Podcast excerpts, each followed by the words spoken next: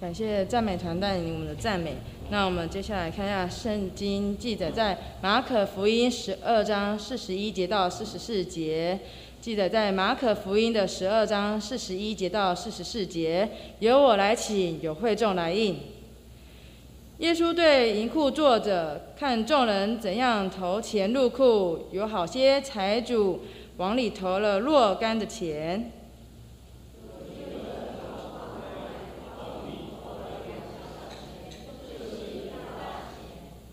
耶稣叫门徒来说：“我实在告诉你们，这穷寡妇投入库里的，比众人所投的更多。”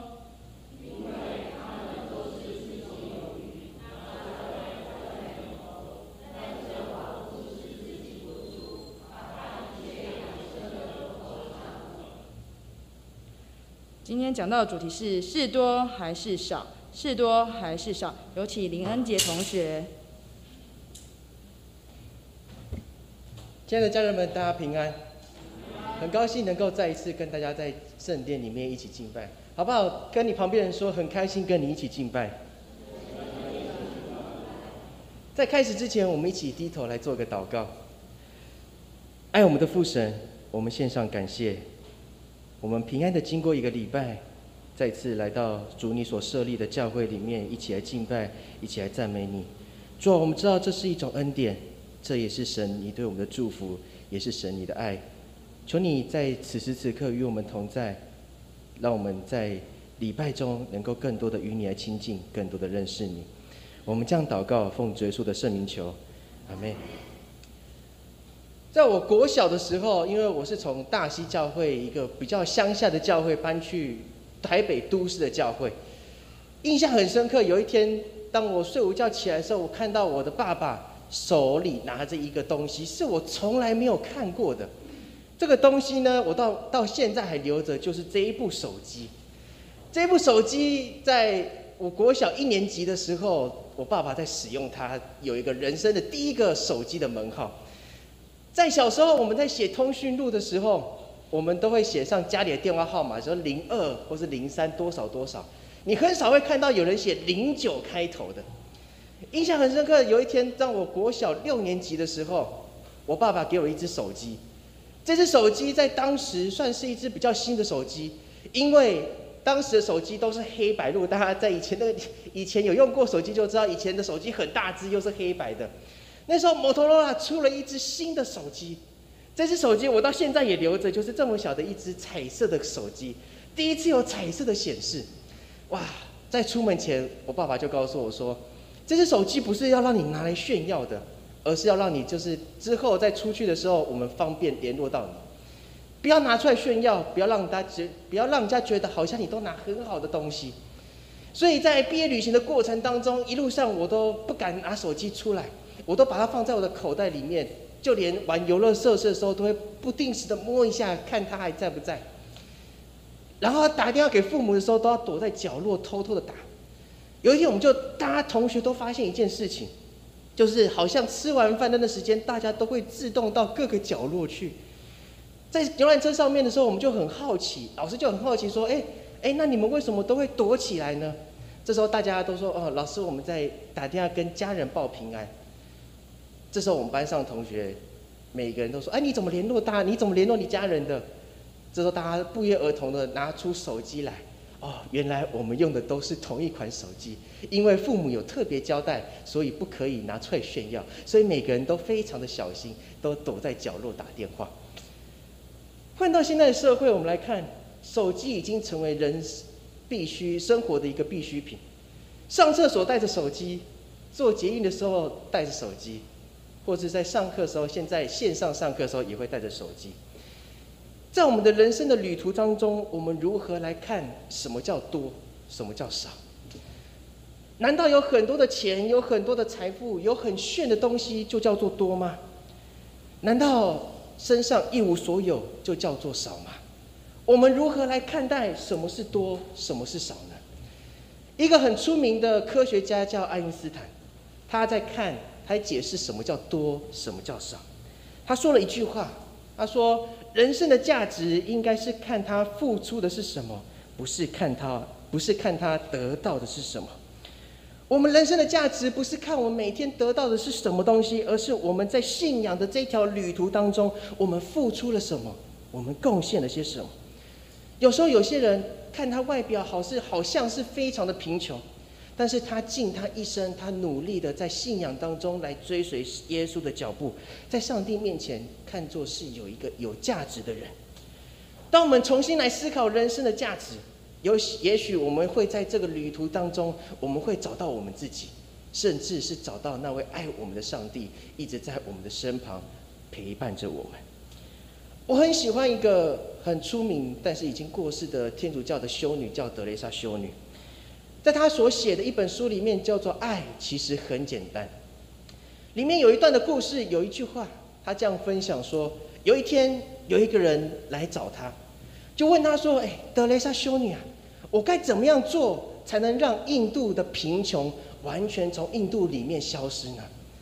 这个德雷莎修女就回答这个先生说：“如果你爱贫穷人，你必须要跟他们分享；如果你想要消除贫穷，你必须要跟贫穷人分享。”当我看到这段话的时候，其实我心里面有很大的感受。在我们人生当中，我们如何断定什么叫做多，什么叫做少呢？其实真正的多，就是在我们每一次在付出的中间，在付出的过程里面的时候，我们慢慢体会到什么叫做福杯满意。我们每个人的旅途当中，我们追求多，还是在追求少呢？有时候有些人会从外面外在的一个表象、外在的现象来看，来定义什么叫做多，什么叫少。我们今天要一起来看圣经当中一段我觉得非常有意思的一个故事，就是寡妇的两个小钱。这段故事在描写一个妇人，耶稣看见一个妇人，他来到圣殿里面奉献他身上的唯一的两个小钱。然后耶稣看到这件事情以后，就对所有的人，包括他的门徒，说了一句话：“他说，我实在告诉你们，这穷寡妇投入银库里的，比众人投的还要多。”盼望透过今天这样的一段经文，到底在提醒我们什么样的事情呢？首先，我们要先来了解犹太人的圣殿。犹太人的圣殿分成三个部分，最外面那个部分，就看大家看到最外面的部分叫做外邦人院，是外邦人他们聚集在敬拜的地方。然后大家看到呃右下角下面有一个小小的门，那个门就叫做美门。在使徒行传里面记载一个故事，就是。彼得跟约翰医好一个脚瘸腿的人。这个故事在描写说，有一个瘸腿的人坐在美门那个地方来乞讨。彼得经过这个地方，就跟这个瘸腿的人说：“我什么都没有，但我只有奉拿撒勒人耶稣基督的名，叫你起来行走。”然后那个人，那个瘸腿的就爬起来，他所乞讨的那个门就叫做美门。当我们从这个美门进去之后，你会进入到女人院。那个女人院就是富人他们所聚集的地方。在那个女人院里面有十三个奉献箱，十三个奉献箱里面有其中十二个奉献箱是要给十二个支派，最后另外一个奉献箱是要给立位人。所以当他们所有这个十二个支派有时候他们需要的东西或是钱，他们会摆设好，就是放在那个奉献当奉献箱的当中。就是希望人看到他们的奉献箱的时候，能够奉献在他们的奉献箱里面。耶稣参与在这一场的礼拜、这一场的奉献里面，他看到一个妇人，然后头低低的来到圣殿里面，奉献他身上所有的一切。耶稣看到之后，他心里面非常的感动。所以，到底这一段的经文对我们的提醒是什么？我会用三点来跟大家做分享。第一个就是看人的奉献，在马可福音，我们今天所读的马可福音十二章四十一节，圣经这样描写说：耶稣面向圣殿银库坐着，看众人怎样把钱投入银库，有好些财主投了许多钱。同样一个故事，你在路加福音会看到不一样的描写。在路加福音二十一章一节，也这样描写到说：耶稣抬头观看。见财主把捐项投入圣殿银库里，路加福音跟马可马呃马可福音，你会看到一个非常奇特的一个地方，同样有个故事，不一样的记载。马可福音是写说耶稣坐着在看，路加福音是写耶稣抬头观看。在每一本福音书里面都有他们特定的神学的含义，有许多圣经的学家有不一样的解释，但是唯一一个共同的解释就是说，这一段经文在提醒我们，不是耶稣坐在那边，或是抬头坐在那边特别要看人怎样奉献，而是耶稣也参与在那一场的奉献里面。因为当我们刚刚跟大家提到的，在那个十三个奉献箱里面，在那个走廊里面有十三个奉献箱。所以为为了要引起别人的注意，他们会把他们的特色，或是把那个奉献箱装扮的非常的漂亮。所以人进入到圣殿里面敬拜上帝的时候，他们就从这个走廊走过，然后一个一个奉献，或是奉献到奉献在他们看得到，或是他们觉得他们欣赏的奉献箱里面。耶稣不是特别要看人如何奉献，而是耶稣也参与在这一场的奉献里面。我们从四十一节，耶稣在看什么？耶稣在看人怎样奉献，不是说他奉献的多或是少，不是金钱的多寡，而是奉献者他的心。当他奉献的时候，他的心情、他的态度到底是怎样去面对奉献这样一件事情？而我们在成为一位基督徒，我们来到上帝的面前，我们又是用什么样的心情来敬拜我们的上帝呢？有些人会说：“啊，我奉献很多时间来到教会里面，我奉献很多钱给教会，主啊，我应该是一个好人才对。”但是耶稣不是在看我们做的多或少，而是在于我们用什么样的心态来看待每一次与他相遇的时刻。我印象很深刻，我国小的时候，当我知道有压岁钱这件事情的时候，是有一天我爸爸买了一个钱包给我。他买了钱包给我之后呢，他就会他就会把那个压岁钱给我。那压岁钱大家知道都是新钞，非常的新。这时候我的妈妈就突然站出来说：“来一百块都给我。”我就很好奇说：“为什么要把新的一百块都给他呢？”但是小时候因为年纪还小，你不敢问太多事情。当我长大之后，我依然看到我妈妈每次看到一张新的一百块，她都会把它收起来。我就有一天很好奇的问她说：“哎。”无枢纽啊！啊，你为啥你大摆看到迄新的几百颗，你那给收起来？我的妈妈就回答我说：“因为给上帝的一定要是最好的，你不可以拿那种旧旧破破的那种一百块来奉献给上帝。”就像刚刚他要拿奉献的钱给我说，他也是从他钱包里面开始看，然后说：“啊，拍谁啦，兄弟，我弄无新的几百颗，请你请请你原谅。”上帝不是在看我们奉献多少时间、多少金钱，而是上帝在看的是我们奉献的心。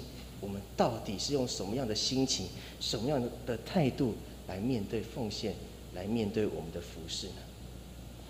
在哥林多后书第九章第七节，保罗也在讲当时的奉献的事情。在哥林多后书九章七节，他说到：个人要随心所愿，不要为难，不要勉强。因为上帝爱乐捐的人，保罗在提醒当时的哥林多教会说：，当我们奉献的时候，你千万不要为难，也不要勉强，而是重点是我们是否有那个甘心乐意的心。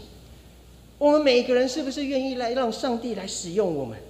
有可能是上帝赏赐给我们每个人的恩典，可能是上帝赏赐的一些金钱，有可能是上帝所赏赐给我们的智慧。我们要用这些恩典来归荣耀给我们的神，所以耶稣在这个地方，在今天这段经文里面，再次提醒我们每一个人：他来到圣殿，看到这个寡妇的奉献。我们来看如何来看犹太人如何来看当时的一个贫穷人。他们来到圣殿的时候，也许会非常的害怕。为什么会害怕？因为当他们在奉献的时候，有钱人的有钱人他们如何奉献？他们会一块一块这样。投入奉献箱里面，为什么要一块一块这样投？为什么不是一这样一把一次倒进去？因为当你一块一块投的时候，你会发出那个叮叮叮，钱币这样敲打，发出那个叮叮叮的声音。当大家听到这个声音之后，就开始找，哎，到底这是什么样的声音？找找找啊，原来是这个人在奉献。哇，他一直在奉献，他一直把钱投入奉献箱里面，他很爱上帝呢，他奉献很多，他是一个好人。但是我们来看这个贫穷的富人，当他来到圣殿的时候，也许他非常的不好意思，他很怕其他人将眼光注视在他身上，所以他来到圣殿的时候，他不好意思对上帝说：“神啊，不好意思，这是我所有的，我要奉献给你。”耶稣不是看到一个，不是看到有钱人他们的奉献，耶稣看到一个谦卑的人，然后献上他所有的一切来归荣耀给神。耶稣底界所在扣林玛丽腿亲，那每一位家罪也核心的人，这个贫穷的富人谦卑，然后尽他所有的一切来归荣耀给神。我们呢？我们成为一位基督徒，我们又为了耶稣，为了上帝。我们曾经为了我们的信仰做过什么样的事情吗？在不久，在很久之前，美国跟俄罗斯在发生冷战。对于当时的美国人来说，他们心里非常的害怕，因为刚结束第二次世界大战，没想到接踵而来的竟然是面对另外一次可能发生的战争，所以每个人都非常的害怕，不知道未来应该怎么办。在那个非常害怕、不知道该怎么办的情形之下呢，他们就跑来问当时的美国总统甘乃迪。他们说：“哎，总统啊，不好意思哦，请问一下，我们刚结束一次的战争，又要面对到另外一次的战争，那我们的国家到底可以为了我们来做什么样的一件事情？”甘乃迪总统听了以后，他回答说：“不要问国家可以为你做什么，你应该要问你自己。”可以为国家来做什么？甘乃迪总统在这个地方再次提醒当时的美国人说：“我们每一个人不要去问说国家可以为我们做什么，而是我们每一个人应该问我们自己说：我们可以为了我们的国家，为了美国来做什么样的事情？若是每一个人都这样想的时候，我们的国家，我们的美国才能够强大，强大。”到我们才能够勇于勇敢的去对抗恶势力，甚至去对抗当时他们认为非常恐怖的苏联。换到我们自己身上，如果换到信仰里面，我们可以把国家改成信仰。不要问信仰可以为我们来做什么，我们应该问我们自己，可以为了我们的信仰来做什么样的一件事情？在我们的信仰过程当中，我们也常常在问。神啊，你可以为我做什么事情？印象很深刻。有一次，当我们学青团契在聚会的时候，我就问大家一个问题：说，有时候我们看到电视上在报道他们在绕境，这些信徒在绕境的时候，妈祖绕境的时候，我们都会觉得这些人感觉都怪怪的。为什么觉得他们怪怪的？因为他们有时候可以为了妈祖，为了他们的神明，他们可以不管风吹日晒，他们依然勇敢的一直陪在他们神明旁边，一直往前走，走很远，走很久，他们都不觉得累。要是有一天教会突然宣布说，今年圣诞节的特别计划就是我们要从台北一路走到桃园。然后一路上，我们要一起来宣扬上帝的福音，一起唱诗歌赞美神，让经过的人、经过我们身边的人都因为我们的行为而来见证耶稣基督。大家愿意这样做吗？每一个人头都低，默默的低下来，包括我自己在内。有时候想想，我们可以为了我们的信仰来做什么样的一件事情呢？德蕾莎修女在刚刚刚所提到的那一本书。就是爱其实很简单。里面她提到另外一个故事，就是有一天，许多人来问她说：“德蕾莎修女，你为我们做了那么多的事情，那我们到底可以为你来做什么？”这个德蕾莎修女就回答所有的人说：“我们不要说太多话，你们要做什么？拿起你的扫帚，清理别人的房子，这样就够了。”德蕾莎修女对当时的人说：“你们不要再一直来问我说，你们要为我来做什么事情？其实我们一起拿起我们的扫帚，或是拿起举起我们祷告的手，进入到那些需要的人里面，需要帮助的人里面，我们一起去打扫，为他们祷告，这样就够了。其实我们每一个人都可以为上帝来做一件非常美的事情。我们也许会换另外角度，我们常会问上帝说：神啊，你要我为你做什么？”其实我们不用讲这么多话，就如同这个德伊莎修女说的，我们不用说太多的话，直接拿起我们恩赐，上帝所赏赐给我们的恩赐，或是拿起你的扫帚，举起你祷告的手，进入到需要的人中间，这样就够了。有可能你很会教主日学，你可以进入到主日学里面，一起来教小朋友来唱诗歌，一起讲故事、圣经故事给小朋友听。也许你有很好的才能，你有很好的歌声，你可以进入到圣歌队，进入到敬拜团里面，一起来服侍、唱诗、赞美神。我们每一个人不要小看我们自己，非常的渺小。其实我们每一个人，不管在任何的情形，在你的工作上，在你的学业上，我们都可以来为上帝做一件非常美的事情。耶稣看见一个妇人，然后头低低的来到圣殿里面，奉献他的两个小钱。学生问耶稣说：“什么是多？什么是少？”耶稣说：“这穷寡妇投入奉献箱的，比众人还要多。”亲爱的家人们，求上帝帮助我们，让我们重新来思考我们人生的意义到底是什么。第二个跟大家分享的就是线上所有的。我们先来看两个小钱，这一个这这钱呢，币值是当时巴勒斯坦当日流通里面最小的一个币值。我们从图片上就可以看到，那个钱非常的小。一个小钱的币值就是大概一钱银子的一百二十八一百二十八分之一，因为价值太低了，所以犹太拉比禁止人只奉献一个小钱。你每次奉献的时候，至少是两个小钱。看到这张图，你就会发现到哦，原来那个钱那么的小，小到你有也许你没有注意看，你根本就看不到。老实说，根本就没有办法为了上帝的事工来做什么。你要说做什么很伟大的事情，那是不可能的。但是圣经记载，这两个小钱却是这个寡妇身上唯一所有的一切。虽然当时犹太拉比禁止人奉献一个小钱，每次一定要奉献两个小钱，但是其实我们每个人来到他那个富人来到教会的来到圣殿敬拜的时候，其实根本就没有人知道他身上有多少钱。也许他可以只奉献一个小钱就好了，因为他说，也许我说我身上就只剩下这一块，但是我要奉献给上帝。另外一个小钱，他可以偷偷的留下来，也许可以去买一个面包，买一呃买一瓶水，可以成为他一天生命当中的所需，可以继续维持他一天的生命。但是这个寡妇她并没有这样做，她奉献她所有的给上帝，一个非常小的钱，一个根本就没有办法发出像有钱人在奉献的时候发出那个叮叮叮声音的钱。耶稣看到了，耶稣不是在看有钱人叮叮叮奉献多少，耶稣在看这个寡妇她奉献的心。别人听不到的声音，耶稣听到了；别人看不到的事情，耶稣看到了。耶稣看见这个寡妇她奉献的心，这个寡妇的奉献让耶稣非常的赞美。好，亚瑟一点点哦了。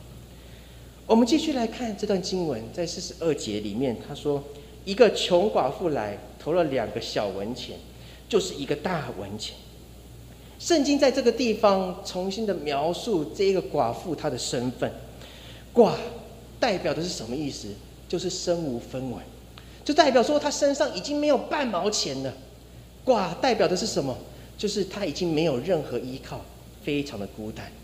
如果说我们仔细去探讨犹太人历史，我们会知道当时的社会是以男性为主。男权为主的一个社会形态，所以对女人来说，本来生活就非常的不容易了。成为一个寡妇，要在社会上生活，那是一件更不容易的事情。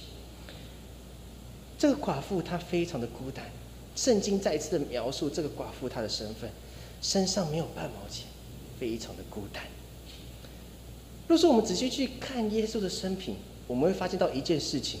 就是耶稣非常会怜悯这些需要帮助的人，这些需要，呃，需要倒沙缸里了。有时候我们在看人谁住在漂亮的房子里面，有时候我们在看谁开漂亮的车子，开开非常下派掐。但是有时候我们有看到美的人嘛？那个美不是外在的美，不是外在的美丽，而是心里面的那一种美丽。我们有注意到那些需要帮助的人吗？有些人在问一个问题：台湾这么小一块岛屿，但是教会却分布在各式各样的地方。但是你会发现很好奇的事情：教会虽然这么多，但是基督徒的比例却一直上不去。所以许多人在问说：教会存在的目的到底是什么？教会存在的目的就是要我们进入到那些需要帮助人、帮助的人里面，一起来帮他们度过很多的困难。就如同现在爱家贝在做的，他们邀请家里没有网络、爸爸妈妈在工作的小朋友，从早上八点半来到教会，到下午五点。我们教会在做什么样的一件事情？就是进入到这些需要帮助的人里面。一起陪他们走过每一次人生的一些经验。教会存在的目的，不是要我们一直用嘴巴说啊，耶稣爱你，耶稣爱你，而是要我们用我们的生命去见证耶稣基督的福音，让人看到我们就像看到耶稣基督一样，让人看见我们就像看到在创世纪一开始，我们每一个人的身上都有上帝所创造的那个形象。耶稣没有看到有钱人、那些富人他们的奉献。耶稣看到一个贫穷的妇人，然后低头来到圣殿里面，奉献他身上所有的一切。因为这个寡妇知道，上帝在他的生命当中成就许多美好的事情。所以，我们正当我们继续往下看四十三节说，耶稣就叫门徒来说，对他们说：“我是在告诉你们，这穷寡妇投入银库里的，比众人所投的还要多，因为众人都是拿有余的捐献。”但这寡妇虽然自己不足，却把她一生所有的全都投进去了。原文在看什么叫全部的，就代表这个寡妇把一切所有的生命都投进去了。为什么会说一切所有的生命？希腊文在看段经文，他给他下一个注脚，说所有的生命都投进去了。因为当这个富人他奉献下去，把这两个钱小钱投入在奉献箱里面的时候，他下一顿要吃什么？他下一步要怎么做？其实都已经是个未知数，因为他身上已经没有半毛钱了。这个寡妇她心里所想的是说：“主啊，我将我的一生都奉献给你了，因为我知道你会掌管我生命的一切。”代表这个寡妇相信这个上帝的信心。有时候想想。我们有像这个寡妇有这么大的一个信心吗？我们相信上帝会引领我们走我们未来每一路步路吗？尽管我们不知道未来会发生什么事情，我们是否相信神掌管我们生命的一切？就如同一首诗歌按这样说道：“我知道我不知明日将如何，但是我相信神在我生命当中掌权，必会带领我走未来的道路。”这个寡妇的信心。是指的我们每一个人基督徒去学习的一件非常美的一件事情。我们是否愿意在每一次的服侍、每一次的奉献里面，将我们所有的一切，将我们的生命都投入奉献到这里面？不管未来会如何，但是我们相信神啊，我将我的生命奉献给你，因为我知道你会掌管我们的生命。我们对于奉献、对于服侍的态度到底是什么？今天我们来看另外一个我觉得非常有意思的一个对于奉献的一个态度，就是雅各的故事。雅各为了骗到他哥哥以扫长子的名分，当他骗到以后，他的哥哥非常的生气，告诉他爸爸说，等他爸爸死死了之后，他就要杀了他的弟弟。雅各听到这件事情之后，非常的害怕，所以他就逃，要逃到他的舅舅拉班那边去。在伯呃圣经创世纪二十八章在记载一个比雅各在伯特利的梦。上帝在梦中跟雅各将应允到说：“我必与你同在，无论你往哪里去，我必保佑你，领你归回这地。我总不离弃你，直到我实现了对你所说的话。”雅各睡醒之后，在二十节，他马上跟上帝这样说道：“上帝啊，若与我同在。”在我所行的路上保佑我，我必将十分之一献给你。上雅各在这个地方将奉献当成是跟上帝交换的一个条件。兄弟啊，你若是保护我，你想你若是跟我三个弟弟，我就将我十分之一献给你。上帝啊，若是你保守我一切平安，我就将我所有的十分之一奉献给你。但若是你没有保守我的话，要是我身上出了什么意外，那这个约定就不算数。雅各在这个地方将奉献当做是跟上帝交换的一个条件。我们成为一位基督徒，其实我们也常常跟上帝在交换条件，不是吗？上帝啊，若是你保守我平安，上帝啊，你若是做我平安，我考起顺利，我就将十分之一献给你。上帝啊，你要是保守我，我愿意来到教会去服侍你，去奉献。奉献服侍已经成为我们基督徒好像跟上帝交换的一个条件。但是，当我们回到今天的经文来看，两个小钱代表的是什么意思？代表一个爱上帝的心。什么是多？什么是少？真正的多跟少，是在我们在每次付出、在服侍或是奉献的过程里面的时候，我们如何？我们用多跟少来看待我们每一个人自己。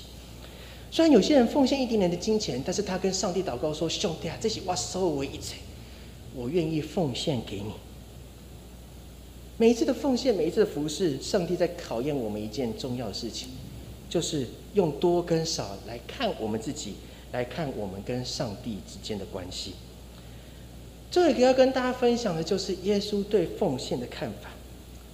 其实两个小钱可以改善这个寡妇她生活的困境，但是她奉献给上帝，她将她所有的一切奉献给神。有人在看这个故事，说了一句话：说这个寡妇她的奉献不是要得到人的喜悦，不是要讨人的喜悦。而是要等到上帝的喜悦。亲爱的家人们，每一次的服侍，每一次的奉献，每一次来到上帝的面前，其实在考验的是一件事情，就是我们生命当中属灵的次序到底是什么。我们在教会里面常常听到一句话，就是上帝第一，别人第二，自己第三。在教会里底，你常常听到一句话，就叫做上帝第一，别人第二，家己第三。在我小时候，我无法理解这一句话是什么意思。因为印象很深刻，有一天，在我国小四年级的时候，我们全家在暑假的时候，牧师带我们到垦丁去度假。当吃完晚饭的时候，看到牧师突然接起一通电话，原来是一个会友打给牧师，然后跟牧师说：“牧师啊，不好意思，我知道你在休假，但是我的家人、我的亲属已经快不行了，你是否？”有，我是否可以请你来为我们祷告呢？听到这一句话的时候，要是一般人就会，我以前小时候态度就会想说，那就跟他讲说，我现在休假，不好意思，呃，改天再说，请你家人再撑一下。你说小时候还不懂，所以看到回头看我爸爸把手机放到来就开始收东西哦。牧师娘也不用，他们两个非常有默契的开始把东西都收进封收进那个呃旅行箱里面。我心想是要换饭店住吗？结果没想到不是，我说爸爸，我们要去哪里住？他说没有，我们现在要回去台北。所以在回去台北路上，你要知道，对一个国小生来说，他梦寐以求的旅游，好不容易可以出来玩的时候，竟然因为一个人来打断他所有的行程。对小朋友来说，那个心里应该是会非常的不是滋味。所以我就常，所以那时候有时候我在那段时间到国中的期间，我常常会跟牧师唱反调。因为我都认为牧师对会友都很好，他每次会有来找他的时候，他都会说啊，你需要我为你做什么？然后很耐心的跟他解释说啊，你现在应该怎么做？那我们可以一起来祷告，一起来，呃，可以一起来服侍什么之类的。但是当我去问他说，哎，爸爸，我遇到一些问题，他只会回答说，那是你的事情，你要自己去做。在服侍的过程当中，我不知道他服侍的过程，小时候不知道他服侍的过程。所以无法理解他常常说一句话：什么叫上帝第一，别人第二，自己第三？当我自己进入到服饰里面，进入到上帝的里面的时候，我重新来思考什么叫做上帝第一。当我们愿意每个人都愿意把上帝摆在我们生命当中的首位的时候，我们会愿意为了上帝，为了灵舍去做各式各样的事情。当然，也许牧师这个例子是非常的极端。但是，其实，在我们生命当中，我们可以传福音，用我们的生命去感染这些还没有信主的人，领他们回到上帝的面前。这个寡妇她的奉献，她数年次序，她知道最重要的一件事情，就是要高举上帝的名。她看重的不是自己的需要，而是她看重的是跟上帝之间的关系。寡妇的奉献在考验我们一件事情，就是我们人生当中属灵的次序到底是什么？在箴言二十三章五节，我们一起来念：你定睛在财富，它就消失，因为它必长翅膀，如鹰向天飞去。箴言的作者在这个地方用非常幽默的一个口吻说：要是我们一直定睛在财富上面，它就会消失。就像它会长翅膀，像老鹰一样飞飞飞飞到天上去。我们要怎样抓都抓不到，我们永远闲都嫌不够，我们永远用也用不够。要是我们一直在看钱的时候，我们就会迷失我们自己。当我们当眼前，当我们的眼光一直注视在钱身上的时候，我们就不知道我们属灵的秩序什么才是最重要的。我们生命当中，我们要学习的，就像是希伯来书所记载的：我单单将我的眼光注视在耶稣基督的身上，我一生所做的一切是要讨上帝的喜悦。最后来跟大家分享一个故事，就是一个农夫跟一个鸡跟牛的故事。这个故事在记载一个农夫，他说一个农夫他身上他身边有一只鸡跟一只牛，他想要卖掉这两这只鸡跟这只牛，但是他怎样卖都卖不出去。有一天，他就跟上帝祷告说：“上帝啊，若是你让我能够顺利将牛跟鸡卖出去，我就将卖牛的钱奉献给你。”于是他祷告完之后，他就来到菜市场，他开始在叫卖，他大声的喊说：“鸡哦，一只两百块钱；牛哦一只一块钱。”经过的人听到的时候就觉得这个人是不是怪怪的？哪有可能鸡这么小只要两百块钱，但是牛这么大只竟然只要一块钱？他在想了想又想，我只要花两百零一块钱就可以买到鸡跟牛，何乐不为呢？这个人借借狼的想象力啊，这才所以这个农夫就很顺利的将牛跟鸡卖出去了。在礼拜天的时候，他来到教会里面，他在奉献的时候，他把卖牛的钱。就是那一块钱投进去，把鸡卖鸡的钱两百块钱放在自己的口袋里面，因为他曾经跟上帝祷告说：“神啊，若是我顺利将牛跟鸡卖出去，我又将卖牛的钱奉献给你。”这个是个非常讽刺的一个故事，但却也在提醒我们每一位成为耶稣基督的门徒，我们如何看待我们跟上帝之间的关系。农夫跟鸡的这个故事，其实马卡西跨心底烂的心酒，也确实发生在我们的周遭，不是吗？我们看重的，不应该是看重我们自己的需要。也许我们人有时候会非常的软弱，看重自己的需要。但是神啊，求你怜悯我们，求你加添智慧，加添力量，加添信心，在我们每一个人的身上。我们看重的，我们不要再看世俗上的一切，我们看重的是我们跟上帝之间的关系。奉献不是看我们当当当奉献多少，不是我们花了多少时间在服饰上面，而是在每一次奉献、每一次服饰的时候，我们用什么样的心态来看待服饰、看待奉献这件事情。刚刚跟大家分享爱因斯坦的那句话，也再次提醒我们。人生的价值不是看我们得到了什么，而是看我们付出的是什么。求上帝来帮助我们每一个人，让我们一起来思考，我们可以为了上帝的事工来做什么样的事情。成为基督的门徒，成为教会的一份子，我们要做的，就是要让人看见耶稣基督，让那些迷失的羊群，领引领他们再次回到基督的怀抱里面。若是我们认为这个信仰非常的美好，我们会不顾一切的将神的福音传送到各世界各地去。若是我们认为这个东西好，我们不能只在教会里面关起门来，或是自己把那网址收藏起来不给别人看，因为这是我的好东西，我绝对不要跟别人分享。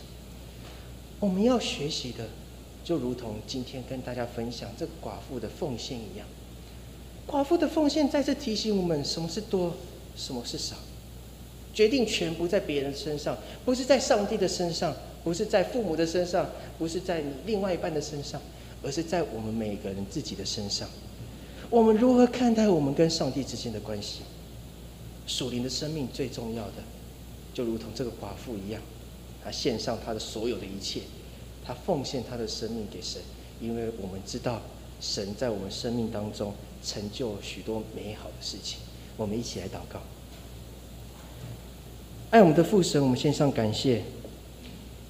在每一次的奉献的过程，在每一次服侍的过程里面，我们所经历的，不是要高举我们自己的名，不是要让人看见我们有多厉害、多伟大，而是在每一次的敬拜里面，我们更多的与你来相遇，更多的亲近你。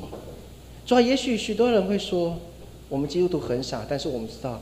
我们要将我们的眼光，不是注视在这些世俗的评语上面，而是单单将我们的眼光注视在耶稣基督你的身上。我们一生所要做的，就是要来宣扬神你的福音。求神帮助我们来走这条信仰的路。我们一起，我们这样祷告，奉主耶稣基督的名来求。